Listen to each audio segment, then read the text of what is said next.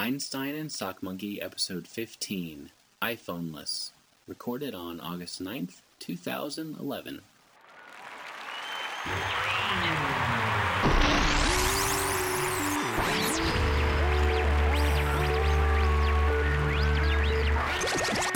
It's the web design world's most lovable podcast, Einstein and Sock Monkey. There's a whole Sock Monkey culture connected to all this. I believe that Einstein was a lazy procrastinator like me. Yeah, but can you guys tell me what this has to do with um, web design?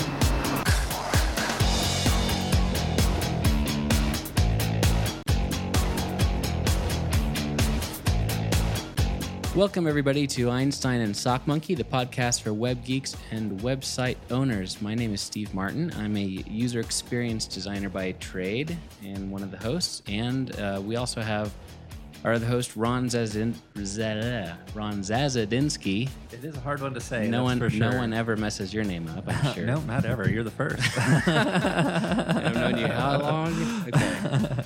But um, we had this is episode fifteen, and we're excited to keep to. Uh, We're recording this for you today, and uh, got a good show lined up for you, I think. Um, Ron, I just now noticed two seconds ago that you were on a MacBook Air. Yes. That's, that's fancy. Uh, Have you just... cut yourself on it yet? It's so thin and sharp. Yes, it's very dangerous to carry around, so don't steal mine. You just get that? Yep, I just got it. Cool. I'm thrilled with it. I... Uh, I was just super excited. I've been just really excited about them since they first came out years ago, and now yeah. with that new model that just came out a couple weeks ago. Yep. So it came in, got it all set up. I think it arrived the day of our last podcast. Oh, really? Yep. So you just, are you surviving without the C D drive? I am. I, I haven't figured it all out. I have definitely installed a few apps using the remote drive capability. So oh, yeah. I don't know if you're familiar with that, but... Since it doesn't have a drive, it has software that lets you utilize the hard drive That's on right. any other computer, including P Cs around. to Which is pretty slick. Which is slick. And it worked for installing some apps, but um, applications, but it didn't work. I tried to um, import some music from some C Ds into iTunes that I hadn't burned yet or ripped yet. Yeah. And it, I couldn't get it to work for that. So I'm mm. not sure. It gave me a, a particular error, which I don't recall off the top of my head, but I need That's to look weird. into that a little bit and see what's going on. Mm. But I love it. It's, it's just so light and uh, very with Thunderbolt, responsive. I see. Yes, new one has Thunderbolt. Whenever something S D with Thunderbolt comes out. S D card slot on a thirteen-inch model. Oh, nice. Which I, was kind of key for me because it only has a two hundred and whatever fifty gig oh, yeah. solid state yeah, two fifty-six. That's, that's the highest they make right now for mm-hmm. from the factory anyway. Um, but with the S D card slot, they make S D cards up to sixty-four gigs. That's a lot. So I actually ordered one of those, so that can be some additional storage. That's cool. Yeah. Cool. That'll put me over the three hundred and whatever range. Are there speakers in that? Uh, yes, I believe so. so you know, I haven't yeah. tried playing. Yeah, oh yeah, there's speakers. Okay. Yeah, because I don't see them. Yeah, there's speakers, microphone, camera. Oh, cool. Lighted keyboard, and I love the keyboard. I feel the keyboard is even nicer than the MacBook Pro, I think. Um, really? Yeah, really like that. So I, I like it all around. The biggest things I was looking for was... Um, I just am so excited about these solid-state drives because they the computer starts up so fast, and when you launch applications, they launch so quickly. Right. Uh, it's a really big difference. I mean, things just launch so quickly. Really? Mm-hmm. I use a lot of the Adobe apps, and so you're always waiting for, you know... I mean, you know, we use computers all the time, so we're being pretty picky, right? Like but twenty wait, whole seconds. Yeah, it's, you know, like wait like a minute for Photoshop to fire yeah. up is a little bit of a pain. Yeah, it uh, can be. And now it takes, you know, like five seconds, so... It's, you're kidding. No. Wow. It's really fast. um, awesome. And it's all the solid state drive, from what I understand, is the big performance increase. Wow. That's nice. Yep. So very happy. Well, this isn't the Mac show, but... No, it's not.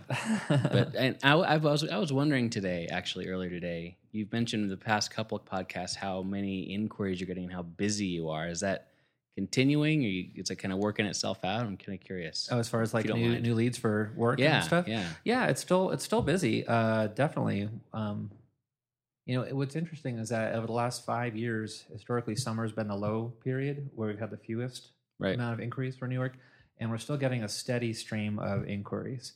So that's really encouraging. It's good. Because September it usually picks up. So we're holding real steady right now and uh, still bringing on new projects all the time. Um But yeah, it's good. It's cool. Well, um, you want to go ahead and get on with the news today? That sounds good. All right, go ahead. Okay, so my first uh, news item is a mobile-related one uh, from Read Write Web, and uh, the announcement is that Nokia will not be selling Symbian operating system-based phones any longer in North America. Uh, so that's not a big shocker. I mean, Symbian has never been a major operating system in the U S. I honestly didn't really know that they did. I know. I was like, what? I mean, I knew overseas it was a big deal, but I didn't know there was anything Exactly. Here. Worldwide it is. Um, but why it's significant is, uh, you know, we were really wondering how Nokia, which is one of the longest-running, most successful handset makers in the history of mobile, um, how they were going to change their behavior, taking on a C E O um, that's formerly a Microsoft executive. And we, you know, they announced that they were going to be switching over to Windows seven right. as their platform, as their operating system. So that was not a surprise. Right. Everybody kind of thought that was likely. Um, but it's interesting just to see now kind of how this plays out, you know, in the real world. So this is the first step is Symbian will be cut. And then, just in North America, though. Just in North America. Um, this will be the starting place for the introductions. So they've revealed a little bit of their marketing plan is that they're planning to release the Windows Phone seven devices first in North America hmm. with the hope that they can um, gain big traction here and that, like the iPhone and Android, that success will then carry over to Europe and then beyond. Um, hmm. So that's what their that's what their strategy is. And they're planning apparently the largest marketing campaign ever in the history of Nokia. So wow. And they said the first phone should be available by the end of this year. Really? So I would say around the holiday time, November, December, look for lots and lots of T V and billboard ads from hmm. Nokia for Windows Phone seven devices. Uh, be really interesting. Yeah, I was actually, I remember um, back at the I A Summit, I did the mobile workshop with Josh Clark, and he was going through all the stats of, you know, he's like, who do you think has the highest percentage of market share, et cetera? And everybody guessed it, iPhone or Android, but it, worldwide it's Symbian. Exactly. For smartphones. Exactly. I've never used it. I've heard that it's, you know, it's kind of outdated for one, but um, yeah, it's it's interesting that they, I mean, it makes sense they start in the States and kind of spread out from there. Mm-hmm. But hmm. yeah, the other one other piece I learned on this, uh, reading this article, um, was that their U S, the president of the U S subsidiary of Nokia, Chris Webber, is also a Microsoft executive. So hmm. the head of North America and the head of Nokia worldwide now are both former Microsoft execs. So that's uh, it's just really interesting. Think so, Microsoft's going to be buying Nokia anytime soon? I don't think they have to. they I think they already they could, did. Yeah, I think they could hang on to their money and, uh, you know, they're with the way it's going. So I, I just hope Nokia has just got such a good track record on the hardware side that I, I'm very hopeful yeah. for them that this can bring them some success. And, you know, I think some competition in the handset market is generally a good thing. Hopefully it will make Android yeah, and iPhone better products. And pro, yeah, I'm pro-competition, I guess. And Windows Phone seven is fun. I, I've used it just once um, yeah. on a friend's phone, and I really liked it. Yeah, the interactions are actually quite different to me than the Android and iPhone. Um, kind of the... The social and the, the communication pieces are just more integrated. Mm. Um, hmm. So I really like that. And it, uh, they've got some unique um, transitions between apps and things mm-hmm. that I, I thought were really refreshing. So uh, it, it seemed quite nice. So Android, I, I've I've used Android a little bit. You would consider Android and, and iPhone, iOS kind of similar type interaction? I think they're similar on, on the concept level that, you know, you download apps, you install apps, you page okay. through screens, and you tap on an app to launch it. Right. So those general concepts are very similar, whereas with um, Windows seven separate. It's it's a little different. My experience, it's been a few months since I tried it, so I'm trying to remember, but my experience was you don't have a screen of apps mm-hmm. that you pick from, that it's more like task-based kind of a thing, huh. or maybe even it's more like interaction-based, like who you want to interact with, and then you do things from there. And you figure out what you can do with that person. Yeah, exactly. Huh. Yeah, so it was a different paradigm. And it made sense. I had to get myself my hands on one of those because that, that'd be interesting. Yeah, I definitely uh, recommend playing around with one. Hmm, cool. Well, um, I wanted to let everybody know that Iconathons are underway now. What is an iconathon? Come on. You should know what an iconathon is. I don't. Well, I actually came across this on Josh Clark's blog, um, global moxie dot com. And he says an iconathon, what you can see, the website is iconathon dot org. And he describes, and I thought it was a, a really good description. I'll just read it. The Iconathon is a collaboration between the icon geniuses of the Noun Project and the civic-minded geeks at Code for America. The gist? Gather a slew of designers together in cities around the nation for a full day of brainstorming and designing the icons oh, needed in civic signage. That's pretty cool. The result will be a set of public domain symbols that can be used by public and private organizations to communicate visual concepts to urban denizens. So, so what kind of icons are they trying to design? Well, have you have you seen icon um, the noun project dot com? Mm-mm. That that's a really cool kind of repository. I think it started as a Kickstarter project originally. Very cool. But what they're doing is trying to create um, a well repository, to use the word again, of icons and symbols that are readily and quickly understood by everybody. And so they have... Worthy goal? Right, because at, it's tough to come up with icons that people understand. I mean, there are some that, like, we, we all kind of understand save, you know, yeah, the little, little disc. disc. Although that's getting and, outdated, too. Right, right. Or undo and redo is kind of the arrows. You know, there are some things that are, they were kind of but, understood. But those we become familiar with just through use over years, as opposed right. to them being intuitive looking at them. Right. And so some of these are just kind of a re- re- slight redesign of the basics that you understand, but some of them are trying to rethink ways to show things that are that are intuitive. And um, we at work, I go back and forth with some of our graphic designers all the time about getting an icon that looks right.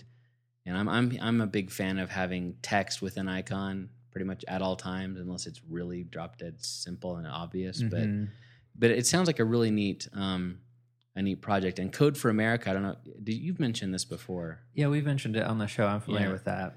Yeah, they. Yeah, I think I mentioned it once. Yeah, yeah, kind of doing different coding projects for for civic organizations. But it's cool that they're getting together and working on that. So iconathon dot org is the website, and there are instructions on how to set up your own iconathon. They're not hmm. they're not organizing it. Oh, they're kind of I, kind of creating. I think there's a list on their site of places where. where this is going to happen. There's going to be one in New York City, I know, and I forget where else.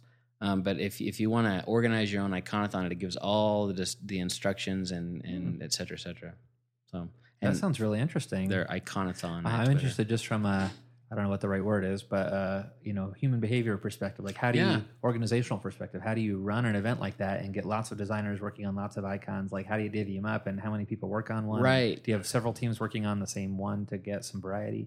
That that that would be really interesting just to see how they how they do that. And that sounds like a very good, fun cause. Well, if you go to the iconathon dot org and go to what are iconathons and iconathon process and planning an iconathon, then you will have your questions answered, Ron. Okay. Well, I was just looking at the Noun Project, and uh, I see all their icons there, so that's pretty neat. Yeah, and you can download those all E P S and or P N G or whatever you want ah, to use. So they're like public domain for yeah. usage? Yep. Oh, that's nice. You can use them for anything. Mm. And they're all really good, simple icons that you can use and that are, for the most part, readily understood. So yeah, for the most part. Yeah, no, there are some things that you cannot, no matter what you do, you cannot describe some things with a little bitty icon. Yes, that's true. Like, uh, in particular, the one for internal medicine um, uh, looks like the centerline stripe of a highway with a skateboard going across the middle. that's Oh, actually, that's the icon for highway. Okay, well, that makes a little more sense. Where did? Oh, I see internal. I was hovering over the wrong one. Oh. Okay, the one for internal medicine looks like internal medicine. No, this is pretty good. Pretty good. good. I wanted an icon for file cabinets. No, I have one. Ooh, there's an official icon for robot. There My is. son will be there's excited. There's one for curling, curling stones. That's what we all need. Really? Yes. As in the Canadian yes. thing? As in the Canadian thing. It's below ambulance, next to cheese. I recognized what it was, but then again, oh, I am weird. Nice. Very cool. So my uh, next news item is an article entitled H T M L five Can Get the Job, but Can H T M L five Do the Job? Hmm. And it's actually mostly a review of um, another article by Josh Clark. It's the Josh Clark episode. It's the Josh Clark show today. um, um, yeah, so... So can get the job and not do the job. Right, exactly. Perfect. So it's a it's a good the the article that I oh, sorry it's actually I take that back it's Brian Fling, the other popular mobile developer. Oh, it's his article. Right. Sorry, Josh. I'm sorry, Brian. It's the Brian Fling article. So it's the, the Brian Fling and Josh Clark show. Anyway, um, it's a good article, and I think it's really helpful because there's so much talk about H T M L five apps, and um, he really kind of lays out. And I'd recommend reading both articles. The Read Write Web article is very short, gives you a quick overview. Um, Brian's article, uh, we have a link to that in the show notes as well, as longer, but it goes into in-depth. If you're actually a developer or project manager, company owner, considering a mobile web app, this would be a great thing to look at. But, um, you know, basically, as you know, there's the controversy of, or not controversy, but... So this isn't, I'm sorry... This is mobile you're talking. Yes, mobile web apps. So not okay. native apps. So not H T M L five. H T M L five in general, but H T M L five mobile. Or Ooh, that's a good question. Less. You know, really, his comments, it, it is specifically addressing mobile apps, but I would say ninety-five percent of his arguments, well, eighty percent of the arguments apply to just uh, web apps in general. Oh, okay. Yeah, so it's broad enough that it covers that. It does address mobile specifically, and it gets even a little more complex, of course, with mobile. But a lot of it applies across the board. And basically, the, the short summary is that, well, so so the you know the debate is, if you're looking at a mobile app, do you create a web app that runs in a browser, which then works on all smartphones that can have browsers that run H T M L five, or do you create a native app that runs on one platform and then right. consider multiple versions for other platforms? And you know, the, the bottom, kind of what they're getting at is, well, if H T M L five was that easy, that would definitely be the way to go. So yeah. that's that's what they say, though. Yeah. I disagree with that because our culture, mobile culture right now, is so app-centric yeah. that, you know, how do you get people to find out about a mobile web app? That's a lot harder to get press about it or to make raise awareness than an app that you put in the Android marketplace or in the mm-hmm. iTunes store. It's much easier to get visibility hmm. in those stores. And then there's the whole payment system, because of too. the store itself. Yeah, because of the store, right? I was actually talking with, uh, we had an F C I P meetup, Port Collins Internet Professionals meetup, a couple of weeks ago on mobile. And there was some great discussion in the group. And one of the developers there said when he's looking for something to do, you know, a need on his mobile device, he goes to the App Store first. He doesn't do a web search first to see if there's a site that can do what he wants. Oh, I'm the same way. Really? Yeah.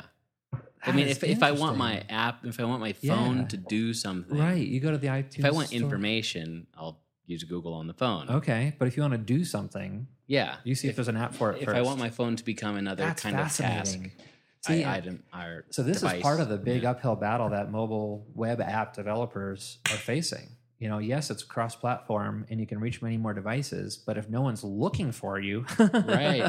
What good does it do? Um, Does it address like the the H T M L five in a wrapper as an app itself? A little bit. They do actually address that uh, us to a small amount, okay. um, small degree.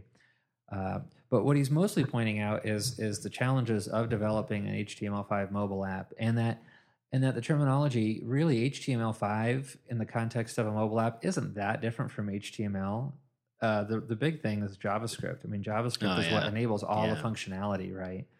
And um, so his his his bottom line point really is that creating an H T M L five web app, especially if it needs to be cross-platform compatible, is a lot harder than you think it is. Mm-hmm. Um, and he uh, outlines a couple key things here. So one is that JavaScript skills are definitely a critical path, and that uh, his concern is that many developers only know how to do JavaScript with a tool like jQuery or a flat platform or framework. Um, but that when you get to troubleshooting and debugging, if you can't actually, mm. if you don't know JavaScript inside and out, it's really, really hard. Yeah, I mean, even I can put in JavaScript hooks here and there and make something work, but if it it, if it breaks, doesn't work, yeah, I'm or in if trouble. It's only working on some platforms and not another, how do you yeah. go troubleshoot that? Uh, Um, and then he's got five, uh, Brian Fling here has five caveats. Um, so he says H T M L five can do the job, but with these caveats: allow for time, assume it will take far longer than any other project you've previously done. Uh, budget appropriately is number two. This is not a website, and it will cost you a lot more. Three, make sure you have the right talent in-house. We kind of we're talking about that already. Um, number four, uh, tools are non-existent, so you're likely going to have to build your own tools for various things during development. And consider all your options. You know, a dogmatic approach to technology is a surefire way to spend money unnecessarily. So, mm, you know, don't be yeah. set on doing it a certain way. Figure out what the right way is for the task you're trying to accomplish. Oh, yeah, amen. Well, that and that, that goes across to, the board. Yeah, right? That goes with. Oh, I was just thinking today, I'm working on some kind of U X principles for our company, and one of the ones we kind of came up came up with was that technology shouldn't drive the design. Yes, and the same thing here. Exactly. So just because I can do something technologically doesn't mean it's going to be the best thing for exactly my business, for the app, for the user. Just because it's whatever. Hot and exciting right now, right, doesn't mean that it's yeah that that's the best answer for your problem, right, or the best way to reach your clients, which is probably the most important thing of interest mm-hmm. to the yeah. most yeah. businesses. Um, so uh, I have a link as well to the, his original article on pinch zoom dot com. So that's a, it's a great article, and um, both of them are. And so one example, a specific example here of the kind of thing you have to consider with a mobile web app uh, specifically, so this does address the mobile side, is that um, he has a stat that fifteen percent of all mobile apps launch while the device is offline. Really? So how do you handle that? How are you going to deal with that scenario of the offline data experience? So there's a lot more to it yeah. than might meet the eye. Uh, so, you know, if you're a website owner and thinking about a mobile web app, it's a great way to go. But I think this is just a really, just sets the context well. Um, you know, as a website design shop, sometimes we get the question of why do websites cost what they do, you know? And the answer is it takes a lot of experience and skill and time. It takes a yeah. lot of time of, you know, people who are very skilled at what they do to do it right. Um, yes, you can throw something simple together quickly, right. but is it cross-platform compatible? Is it accessible? Uh, does it work in all the major different browsers that are still out there? Uh, is it S E O worthy? Mm-hmm. You know, there's so many questions that have to be answered. And uh, same thing in mobile. So I think this is great to help set the context for mobile webs. Well, without having read this at all, from what you're saying, it sounds like in general the the the you know the question of app or web app is kind of skewing more towards an, an app, native app. Yeah, mm-hmm.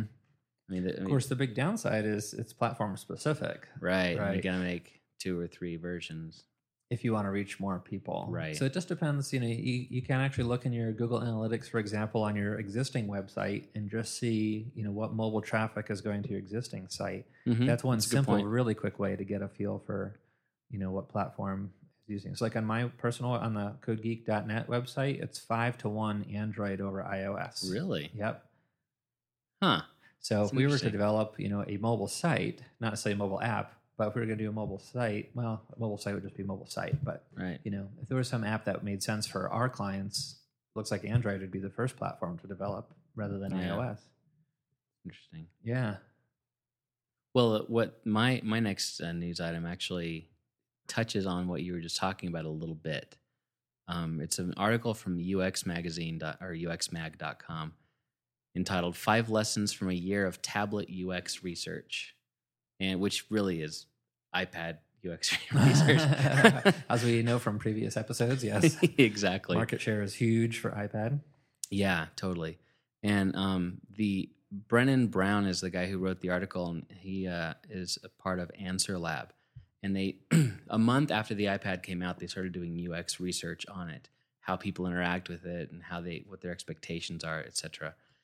And they, they found some really interesting trends that uh, I wanted to, to mention here real quick. Um, the first trend that they noticed of, of from this entire year is that people are trading their desktop or home computer time for iPad time. Mm-hmm. They're not replacing it, mm-hmm. but a lot of time that they would sit in front of a computer, now they're doing on their iPad or uh, tablet. You would want to not be too iPad-centric. But um, seventy percent of tablet owners use their device while watching T V. Makes I thought that was interesting. interesting. Mm-hmm. And fifty percent, fifty-seven percent use that use them when in bed. Mm-hmm. And so neither of those things you, would you usually do unless you had just a laptop. Right. You're less likely to use a laptop that much in those situations. Right. Mm-hmm. And um and that that was from some from some Nielsen group research. And uh, most people uh, want to use their laptop or desktop in certain circumstances, such as um, something that requires a lot of text entry. Uh, I've raised my hand there as well. Anything that requires multitasking, browsing with mul- like browsing with multiple tabs, going back and forth. Um, work that requires specialized programs or detailed manipulation, like Photoshop or something like that. Activities where security is a major concern. Hmm. And tasks that require information that is only stored on the computer. So those are all things the That's study what they showed do. People would not use a tablet for. Right. Okay, that exactly. Makes sense. Um, also, that the the the use of tablet is that it's a shared device for like the whole family, kind of like a desktop hmm. computer would be. Not in my family. I don't share well. Well, if you have, you know, oh, you, you and your wife and some kids or whatever, you don't, you're not going to get everybody an iPad. No, probably. No, no, that is correct. So, and that's how it is in my house. You know, we have one iPad and everybody ends up using it for whatever. Absolutely. But um, their point is that that seems to raise security concerns. Hmm. That is interesting. And I hadn't really thought this through before. Because if you're logged in on a site and it stores a cookie... Right, and a lot of apps store and just keep your information. Keep you logged in into the app, yeah. For whatever it is. Correct. Twitter, Facebook, who knows what. Google Plus, all of that, yeah. yeah. And um, there's a there is no ability to have multiple user accounts on the iPad. I wonder. I don't know if that's something they'll ever even think about. Is that something you can do in Android, have multiple user accounts? Um, I've not investigated that on Android, so I don't know the answer. It doesn't strike me as something that... It doesn't strike mul- me as likely. No, because if, it, especially w- when you're talking phones, you know, it's, yeah, it's expected. Phones, it's a very personal, personal thing. Exactly. Yeah. But, but iPads a little bit different. Yeah. yeah. So I don't I don't know how that what that interaction with that user experience should be. I understand the idea of having multiple user accounts, but I just, I don't know. I think that that's probably not something that Apple's going to be doing in, in any time in the future. And the third trend was that tablet users needed, need an experience-based incentive to access web apps. So what they mean is if they're going to bother, um, sorry, to access apps over the web. So user, they say users want a streamlined experience from iPad apps, which means a sleek, intuitive interface and improved loading speed compared to the web. That makes sense. Responsiveness so, is huge. So they say that basically if people are going, are would rather do something over the web, but don't don't make me go to your site through an iPad app unless it's better than the web experience. Is kind of what they're saying. I mean, there's a lot more to it. And I might be butchering it a little bit here, but... Well, that, that makes sense. I mean... You know, per- performance of apps, responsiveness of apps are one of the things. I mean, that's my example at the beginning of our show. We were talking about the MacBook Air. The thing I love about it is that when I launch a, a desktop application, it launches so fast Bam, yeah. and it's very responsive. Um, and you know, that's definitely my expectation on mobile devices, that they're going to be very responsive. And the web generally has a slower response time depending on how well it's done. But generally, the web is slower. Right. And I think people, if... I think what they're essentially getting at is don't bother making an app, an iPad app native or mobile app, whatever, unless it's going to be way better than your website. Because people are have gotten to the point where they have used enough apps that they know what to what can be done, at least in subconsciously and intuitively. And they, there's a lot of things you can do with an app that you can't do on the web. And if you don't do those things... and give me a better experience, deeper, richer somehow, then they're not going to bother with your app.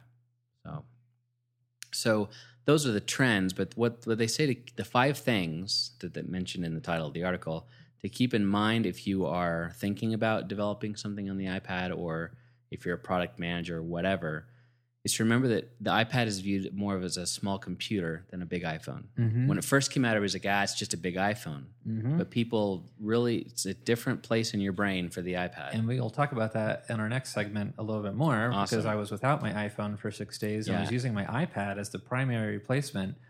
And I did, it uncovered ways I think about it differently. So that's, I can't wait to hear yeah, that. Yeah, we'll talk about that. And also, um, people use them as kind of extra portable laptops, but they don't take them everywhere.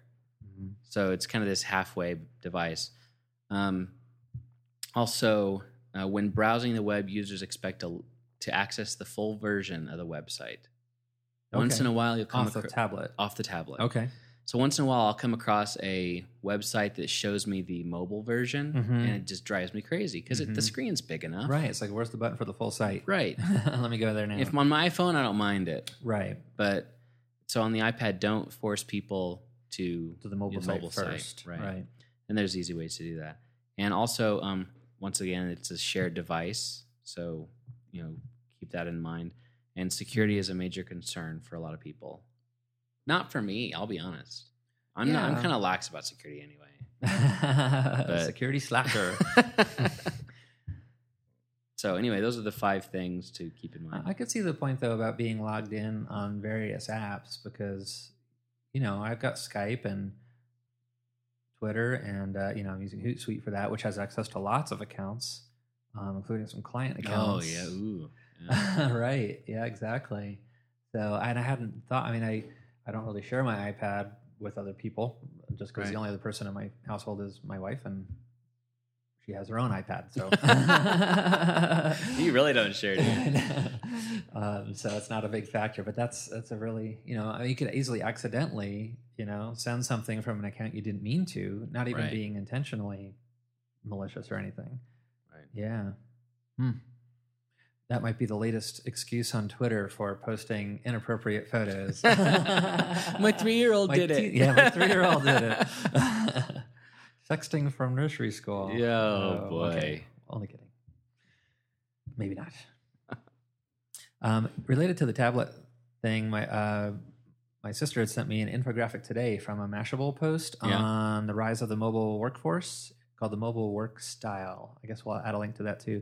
And they had an interesting stat on the tablet boom here in the middle of it that more than sixty-five million tablets were expected to sell in twenty eleven. Which sounds a little high to me because the iPad is number one. Million? sixty-five million. That's a lot. It sounds high because the iPad has sold twenty-five million so far. But they're by far the leader. So right. to sell more than double that is this across worldwide? All platforms? I don't know. Is this worldwide?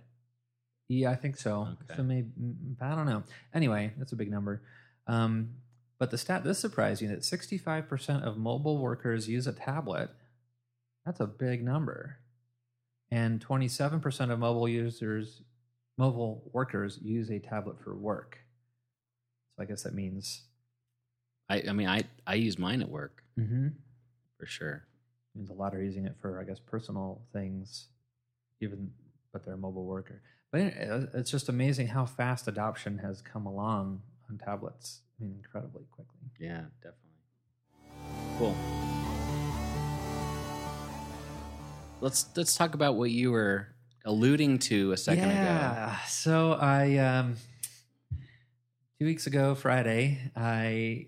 dropped my iPhone into the toilet. Nice. Oh, I can't. I have not done that, but I have oh, come very close. Gosh, I, I just. I still can't believe it. I mean, I've, I've had cell phones for fifteen years or more. I mean, a long time, and I'm I'm just so careful with all of my technology, and yeah. I rarely drop them at all. Never mind. And I've never done anything like that. So that was just. And I'm guessing it didn't horrible. survive, is what it you're didn't. saying. And I did everything that you're supposed to do. You know, I turned it off immediately. Um, I dried it out. You know, I actually had to drive down to Denver that day, so I, I left it on my dashboard uh, so it would get kind of warmed up in the sun. Mm-hmm. And then for the next five days, I'd heard a thing to do is to put it in a sealed plastic bag with a, a bunch of rice. Yeah, I've heard that. Yeah, so I did that for five days. Left it in the bag really? for five days. Plugged it into a charger. And it immediately said it was one hundred percent full, which can't be right on charge because it was down to like twenty percent oh. when it went in. I knew that ahead of time. And it also gave me the screen that I needed to connect to iTunes like it was a brand new device. mm-hmm. you know, never connected. So it wasn't charging correctly. So I tried plugging it into the computer, and the computer never recognized the device. iTunes would not see it. Mm. So, so for six days, I had to, uh, you know, figure out a workaround. So I got very creative. At least I think it was creative. I tried lots of things. So the biggest one, of course, was phone calls, right? Um, but beautifully, it is a phone. It is a phone. The most important thing on the phone is phone calls. Even for the iPhone, it's true. Even on A T and T. So I, um, fortunately, uh, you know, just like the week before, Google finally rolled out Google Voice integrated with Google Apps and Google Chat. So I'd used the Google Voice before, but I had to used to log into my regular Gmail account, not my work account, to access okay. that. And from there, you can call phones for free in North America. Oh, yeah. I forgot about right. that. Right. So they just rolled that out for Google Apps. So now it's oh, in your chat okay. window. You'll see under your title link, it says call phone. Right. Yep. I wondered what that was. Yep. So that's what that is. And that works really slick. So I really? could call my phone and get my messages. So what I was doing is I From changed, your laptop or whatever? Yeah, from my laptop. Because I'm in I'm in Gmail. That's my number one app I use all day long. I'm in mm-hmm. Gmail, and I we do a lot of voice chats and text chats um, among the work group here. So I'm always in there anyway. I'm in that chat app part of it right. all the time. So that was just a really simple thing then to click over, and then I could dial my phone and get my messages and change my outgoing message. Nice. to, I don't have a phone right now, so leave a message, and I will call you back from another number. Um, so that worked pretty well.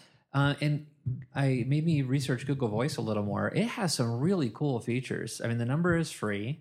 Uh, you can experiment with, you know, available numbers so you get one you like. And you can have it, you can tell it to have different voicemail messages depending on the incoming number. Nice. So you could have unique messages for your family and different numbers. Wow. Yeah, if you have like That's a cool. set of clients that are, you know, you want to handle a certain way, you could have a different outgoing message for them, which is pretty cool. If it's a problem client, yeah. Exactly. Don't call me anymore. I'm out of the country. uh, and then there's this other neat features where you can have Google Voice ring multiple phones at once.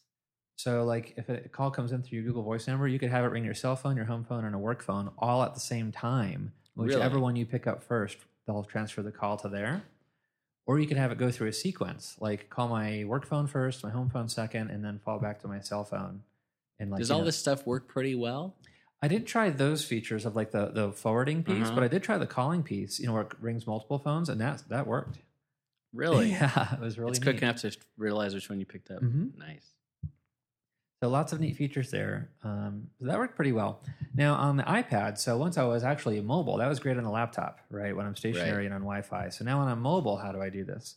So I experimented with Google Voice on the iPad through the Verizon three G. It's what I have on my iPad too, is the Verizon connection. Okay. Not so good. No bueno. Huh. It would connect through, um, it just wasn't very good. And then even Skype. So I tried Skype. Skype was much better on the iPad than trying to go through Google Voice. Um, but Skype would connect.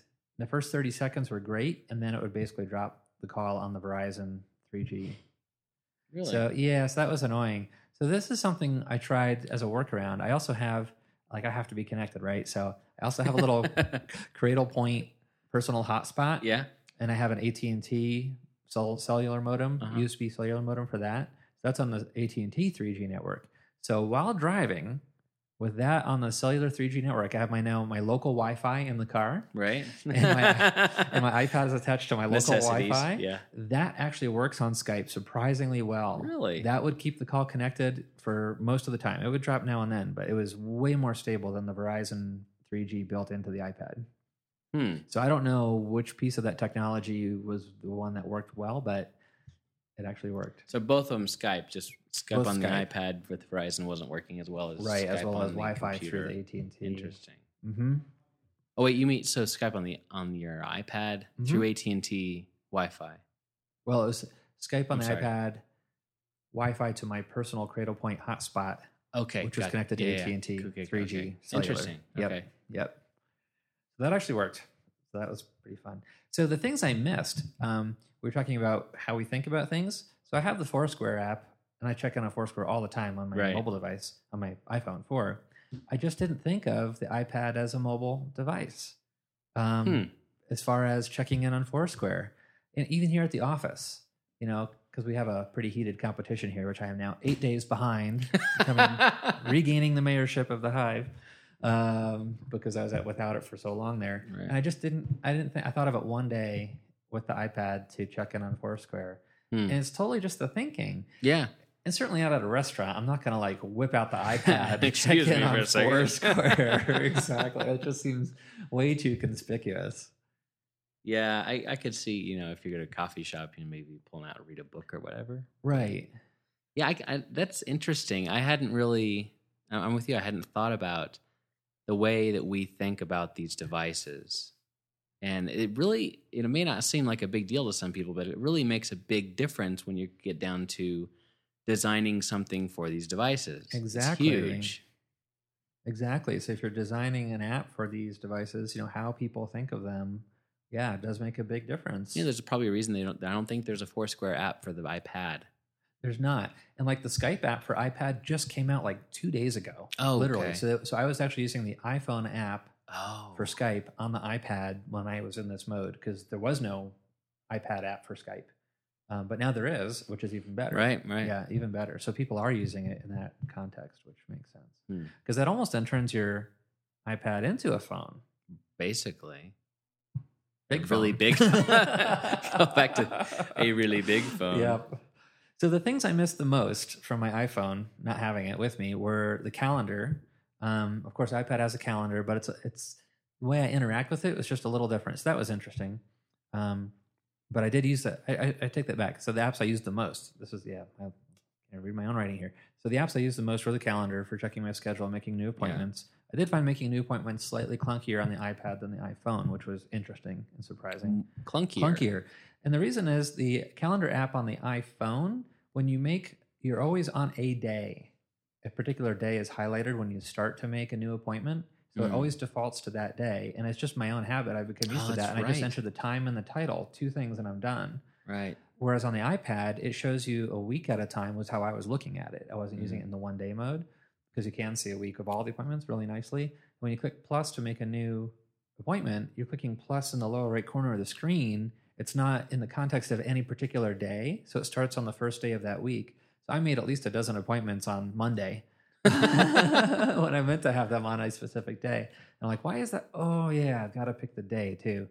And it was just a habit thing that I wasn't in the habit of picking the day as well. Yeah, I know what you, exactly what you mean because the entire, almost the entire reason I use my iPad at work is that I we have an, an Exchange server for our email and calendar and all that, and we have I have Microsoft Entourage mm-hmm. on my computer, but I hate it with the heat of a thousand suns because it's just a horrible user experience. Oh, and I've never even tried work. it. Oh, don't, I have it too, but I I just don't open it. it. Yeah, yeah. Just so what I'll what I do is I have my iPad sitting next to my computer, and that's what I use for all the calendar because it it deals with Exchange rather well.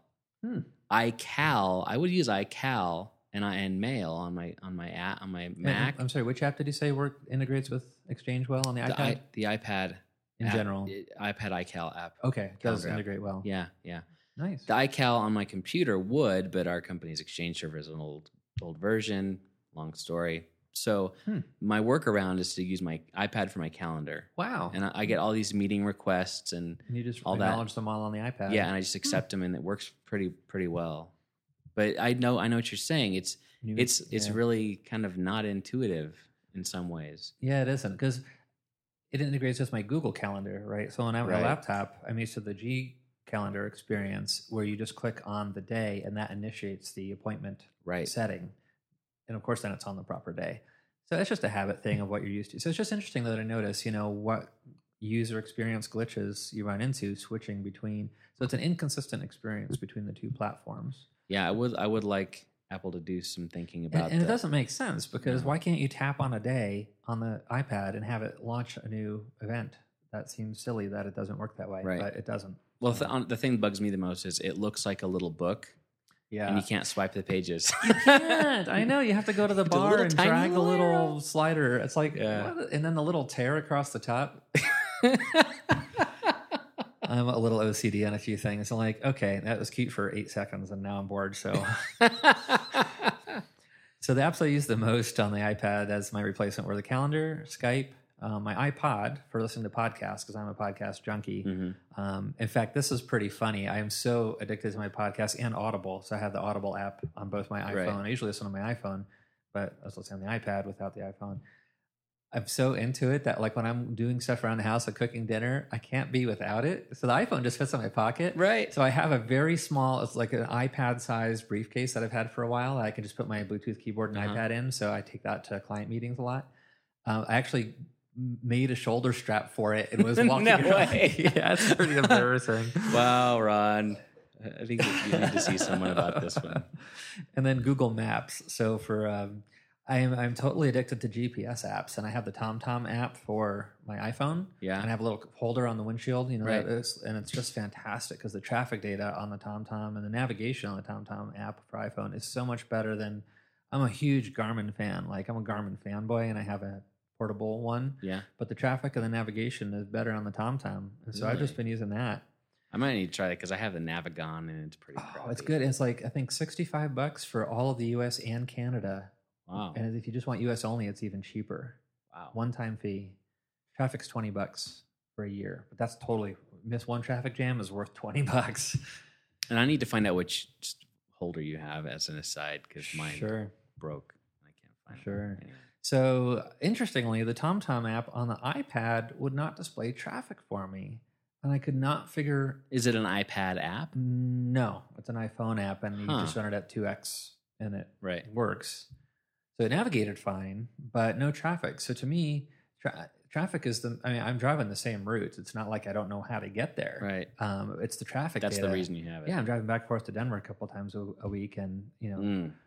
you need the traffic. So yeah. Google Maps turned out to be the best answer for me because that has traffic it data. It does, you're right. Yep. So I was using that for traffic and then having to manually navigate, you know, just knowing the area. But if I was in an unfamiliar area, I would have been would have been a pain. Right. Yeah. So the things I missed, those are the things I used the most. The things I missed were checking in on Foursquare, because I really do that a lot.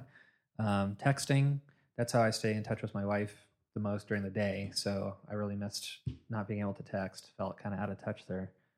Um, visual voicemail, I love that mm. on the iPhone. Yeah. And you know, just the ability to scrub through a particular voicemail, like, oh, I missed something. I could back up right. ten seconds. Or I just want the phone number. Yeah. By calling in, you know, you could back up to the beginning of the message. You have to listen through the whole thing. Huh. Ah, so frustrating. It's the little thing. It's my camera and my clock. Why does the iPad not have the Apple Clock app? What is up with that? It doesn't. It I, doesn't. I, I didn't realize it till just now. I didn't either. I didn't either. I use the timer all the time. Like for cooking, breakfast, and dinner, I'm yeah. always using the timer. For meditating, I use the timer. I use the timer laundry. I use the timer. Um, I use the timer like all the time, every day. Huh. I'm sure there's a, an app for that. Yeah, there still. Are, there's a million apps. So why, but the Apple one is fantastic. So yeah. why don't they have the Apple Clock app on the iPad? Well, they don't have a calculator app either. What's up with that? I So anyway, interesting to find the limitations of devices that I wasn't even aware of because I have so many devices, I guess. I don't know. You're so specialized. Uh, well, so to wrap up the story and um, and move on. So the, the, so the conclusion of the story was iPhone would not continue to work, right? So I go to the Apple store and basically beg for forgiveness. And I admitted what I did. And asked for, you know, say, what can you do to help me out? I'm really, you know, huge Apple fan, and I use this device all the time, every day. And it's interesting not having it because I was trying to research, you know, okay, what are my fallbacks if they won't give me, you know, if I can't get a new phone um, through Apple, what am I going to do? Because there's a new iPhone coming out in a couple of months. They right. say sometime between now and October fifteenth, they're forecasting the new iPhone. Like, can I hang on till then, you know, and get the new one? Because if I get a new one on contract now, I won't be qualified for right. another one on contract in two months. Um, so I actually dug out my really old Samsung flip phone, and I was actually willing to go back and just use that for a phone and my iPad until I was almost ready to make... Honestly, the biggest difference, though, is I have a big trip coming up uh, in September, and the camera on the iPhone is so good. That's the one thing I would have missed on that trip. I was actually huh. thinking of getting a new iPhone four just for the cam, you know, to have the camera wow. with me In Europe, yeah. That's so anyway, funny. I went to the Apple store and um, gave the guy my sob story, and he was very polite. And he's like, oh, yeah, I've done that too, which was kind of him to say. I don't know that he actually had, but... Yeah, everybody drops it in the toilet. And um, he uh, pulled the SIM card out and checked the serial number. So, well, let me check on, you know, the status of things. And he said, well, there's good news and bad news. Bad news is you're thirty-five days out of warranty. No. Yeah. thirty Oh.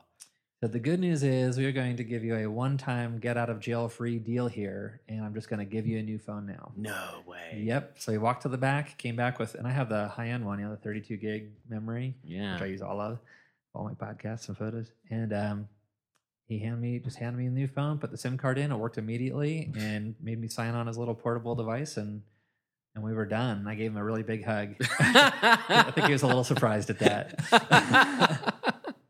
Wow, I can't believe they give you a fruit. Wow, oh, that's nice. So I was so thankful because, uh, man, the alternatives were very painful. I mean, you know, to buy one out of contract, it's like seven hundred bucks. Yeah, that's, that's painful. It's expensive. Yikes. So I was super thankful. So thank you, Apple. Anybody from Apple listening, thank you, thank you, thank you.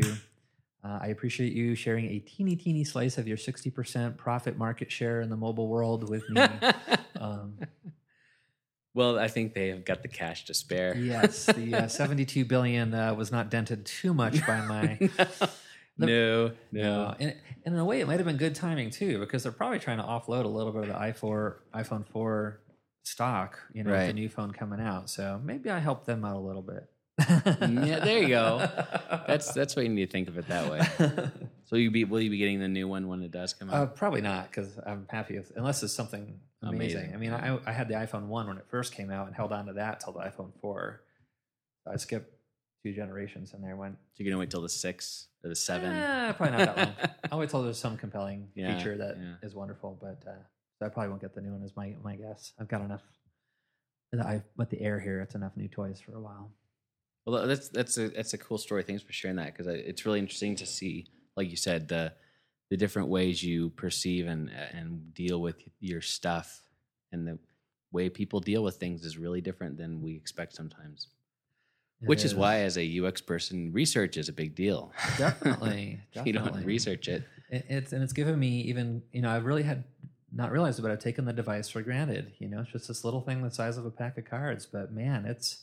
The value of this to me is so much higher than I had given it credit for. You know, mm. it was it was a major hand wringing. Like you a know. Lost a piece of you. Yeah, that's a lot of workarounds I had to figure out. You yeah. know? I'm going to take a minute to talk about our podcast sponsor, audible dot com. And for listeners of Einstein and Sock Monkey, you can get a free audio book with uh, a free fourteen day trial to check out the service. And if if you've listened to this podcast at all, you know that Ron and I are both massive fans of Audible, mm-hmm. possibly addicted, I'm guessing. Yes, probably true. Because I'm the same way. When I'm, I ride my bike to work, I, I'm listening to an Audible book totally. almost every time. Yeah, or that's what I do when I ride my bike. A podcast or whatever. But um, cooking, et cetera, cleaning. But um, we wanted to, we tried to give you an Audible pick uh, uh, of the episode. And the one I, the book I wanted to pick this episode was... Uh, called Spark, The Revolutionary New Science of Exercise and the Brain hmm. by John uh, Rady. I think that's how you say his last name. Hmm. So and like physical exercise? Physical and exercise Tell and me more. the brain. It, well, I, I'm glad you asked, Ron. um, I, I love, uh, I, a lot of lo- a lot of the books I listen to on Audible are nonfiction. They have a massive mm-hmm. collection of like eighty-five thousand books for nonfiction and fiction. But um, I love... books like this because it's I love brain science, and I think I've picked a, a book about brain science in the past, but this talks about specifically the effect of physical exercise on the brain, and the it's amazing the amount of benefit you get from exercising hmm. when, that you would not get from there's no other way no other way to get no pill to take there is no pill to take and and so he he the, he goes through the book, and it's kind of organized, but he, he dre- addresses different um, benefits along the way, like um, alertness and things like this. Uh, you can learn faster, you remember things better, and there's he has it backed up with a ton of research. And this is like afterwards, between exercise, not during.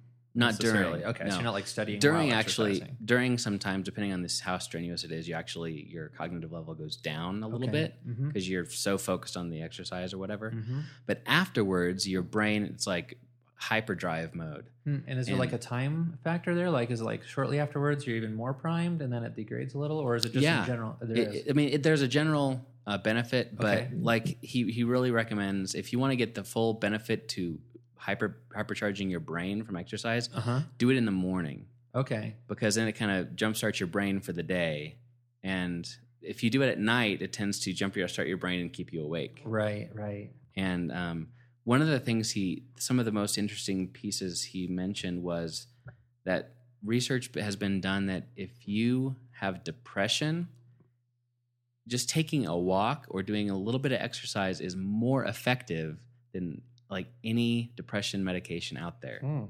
It's, I mean, lots of, they've been do, doing a lot of research on this. So there's data and studies on that and all that. Yeah. That neat. Yeah. And mm. um, on top of that, the, it, it improves not only your memory, but the, it, it creates more pathways in your brain. It, it, there's all mm. kinds of, wow. it totally, you know, wanted me to exercise more. That's cool. It's one reason I'm re- I'm riding my bike to work every day is because of this book, honestly, because oh, very it, cool. it really opened my eyes to see a lot of the things that you just cannot get in your brain working without moving your body around. I mean, that's kind of how we're built. Yeah, that makes sense that that's how we're built. Yeah, yeah, I could I could see that. Well, that's helpful information because tonight I actually have a ton of work to do, and I was thinking of going to the gym first, and. Um, Well, hey. I think I will. That's probably a good idea. But uh, so that book is Spark, um, and we'll, it's going to be in the show notes, of course. But um, if you want to get that book or any other book for free, uh, go to audibletrial.com slash Einstein and sign up there. I warn you, if you sign up, you'll want to stay signed up. Mm-hmm. So um, audibletrial.com slash Einstein. So for my blog pick this week, um, picking one has an interesting title called chart porn dot org. Wait, I want to keep the clean tag. uh, it's not what you think. uh, it's actually quite fun if you're if you're into infographics or you know chart or data visualization at all.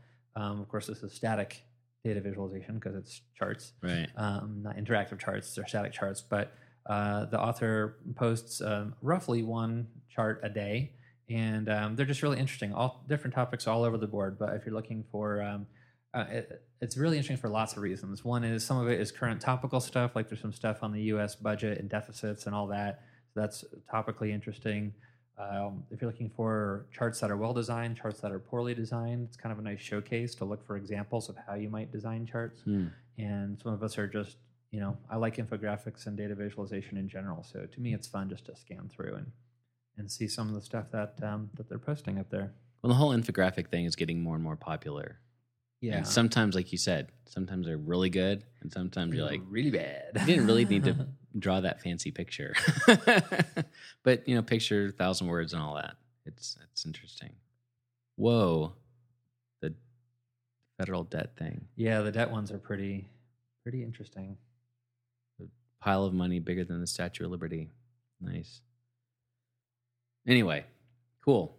Thanks for that. chart porn dot org. Mm-hmm. The pick, the the blog I wanted to pick for the week is u x matters dot com. And while it is not the prettiest design, I'll be honest, uh, it's kind of like nineteen ninety-five design of it looks like some template or whatever. Uh, it's usable, but the content is really super good. Uh, I go there a lot. They have a very, um, very good balance, or actually a good mix, I should say, between some human-computer interaction topics and articles that go very, very deep and technical, hmm. and into the research and et cetera. And on the wow. other side, it's kind of very basic stuff about usability or user experience design. Um, but it's it's really easy to browse through by topic um, or whatever you want to do. Uh, a, a few of the, like some of the more complex ones, the most recent article here, Embodied Cognition and How It Affects Judgment and Decision Making. Yeah, that sounded. I saw that right away. I was like, yeah, that's that an easy read. Kind of interesting. Yeah, sounds interesting. It's interesting, but you know, yeah, you, you can um, tell you're gonna have to get into that one a little bit. But some of the other ones, like client reactions to user research findings. You know, what? How do people react to the what they sh- and what what you show them, and how do you, how do you, can you present it differently?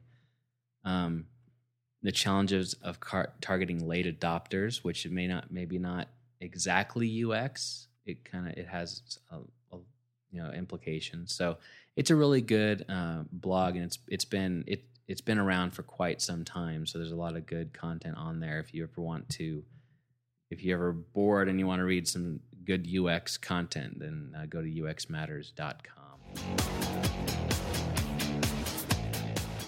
So I would like to remind everybody uh, about our book club. The book that we are uh, Steve and I are reading right now is Resonate by Nancy Duarte, and we've got a link in the show notes uh, to Amazon if you want to pick it up there.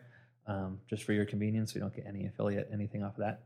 Uh, anyway, it's a wonderful book on presentations, as in PowerPoint presentations or other types of presentations that might not be PowerPoint, and talks about how to create uh, the storyline for your presentation so that it actually changes audience behavior by the end of your presentation. It's a very powerful book, and uh, we'll be reviewing it on the podcast in a future episode. So uh, pick that up, read it, and please make comments on our blog about questions that you might have about the book or your thoughts on the book, and um, we will discuss those uh, during that podcast. And thank you to Josh Mulligan for doing the show notes for Einstein and Sock Monkey. Uh, I'll thank the Hive, uh, hive f c dot com, hive fort collins dot com for the um, space to record our podcast today. Yeah, and please visit the website, uh, our website, einstein and sock monkey dot com, and subscribe to the podcast on iTunes if at all possible, and rate us on iTunes if you like, or hopefully uh, you hopefully you like it, and hopefully you don't not like it, if that made any sense. So uh, subscribe there and rate us there, and you can find me uh, in my other life in at clever cubed dot com, or Twitter is at clever cubed. And you can find me online at uh, code geek dot net. Uh, that's our website. And online, I'm Ron underscore Z. And um, I'm on Google Plus now, too, and really loving yeah, that. Yeah, I was going to say, how, how do you, you just say, I guess, look for Steve Martin on Google Plus. But yeah, there's, there's uh, an easy way to find people. I have to actually look at my people. email response. Um, I can tell you really quick. There's a there's a there's a service now to create a short link to your Google Plus account. Oh, really? Um, which you could just make your own short link off of sure. Bitly or something. But um, let's see, it's g plus dot t o. So g plus dot t o, and I at that U R L I'm Ron Zaz, R O N Z A S. I wasn't quick enough to get Ron Z or Ron under. You can't do underscores. Oh, really? So, yeah, so that's kind of a bummer. So Twitter, Ron underscore Z, uh, g plus dot t o. I'm Ron Z A S. That's not work. G plus, G P L U S dot T-O. Right, slash Ron Z A S. Take it right to me. Because hmm. G plus dot T A O is not working for me. Dot T-O? Yeah. Hmm. Well, I'll worry about it later. Okay. I'm not going to bore people with my technical problems. Exactly. Okay, well, anyway, everybody, thanks for listening, and we will see you all next time. So long. Einstein and Sock Monkey is sponsored by code geek dot net, a full-service web design and development agency, and clever cubed dot com, providing user experience design, usability testing, and information architecture, and presented by Ron Zazadinsky and Steve Martin. Music provided by the band Black Lab. Find them at black lab world dot com.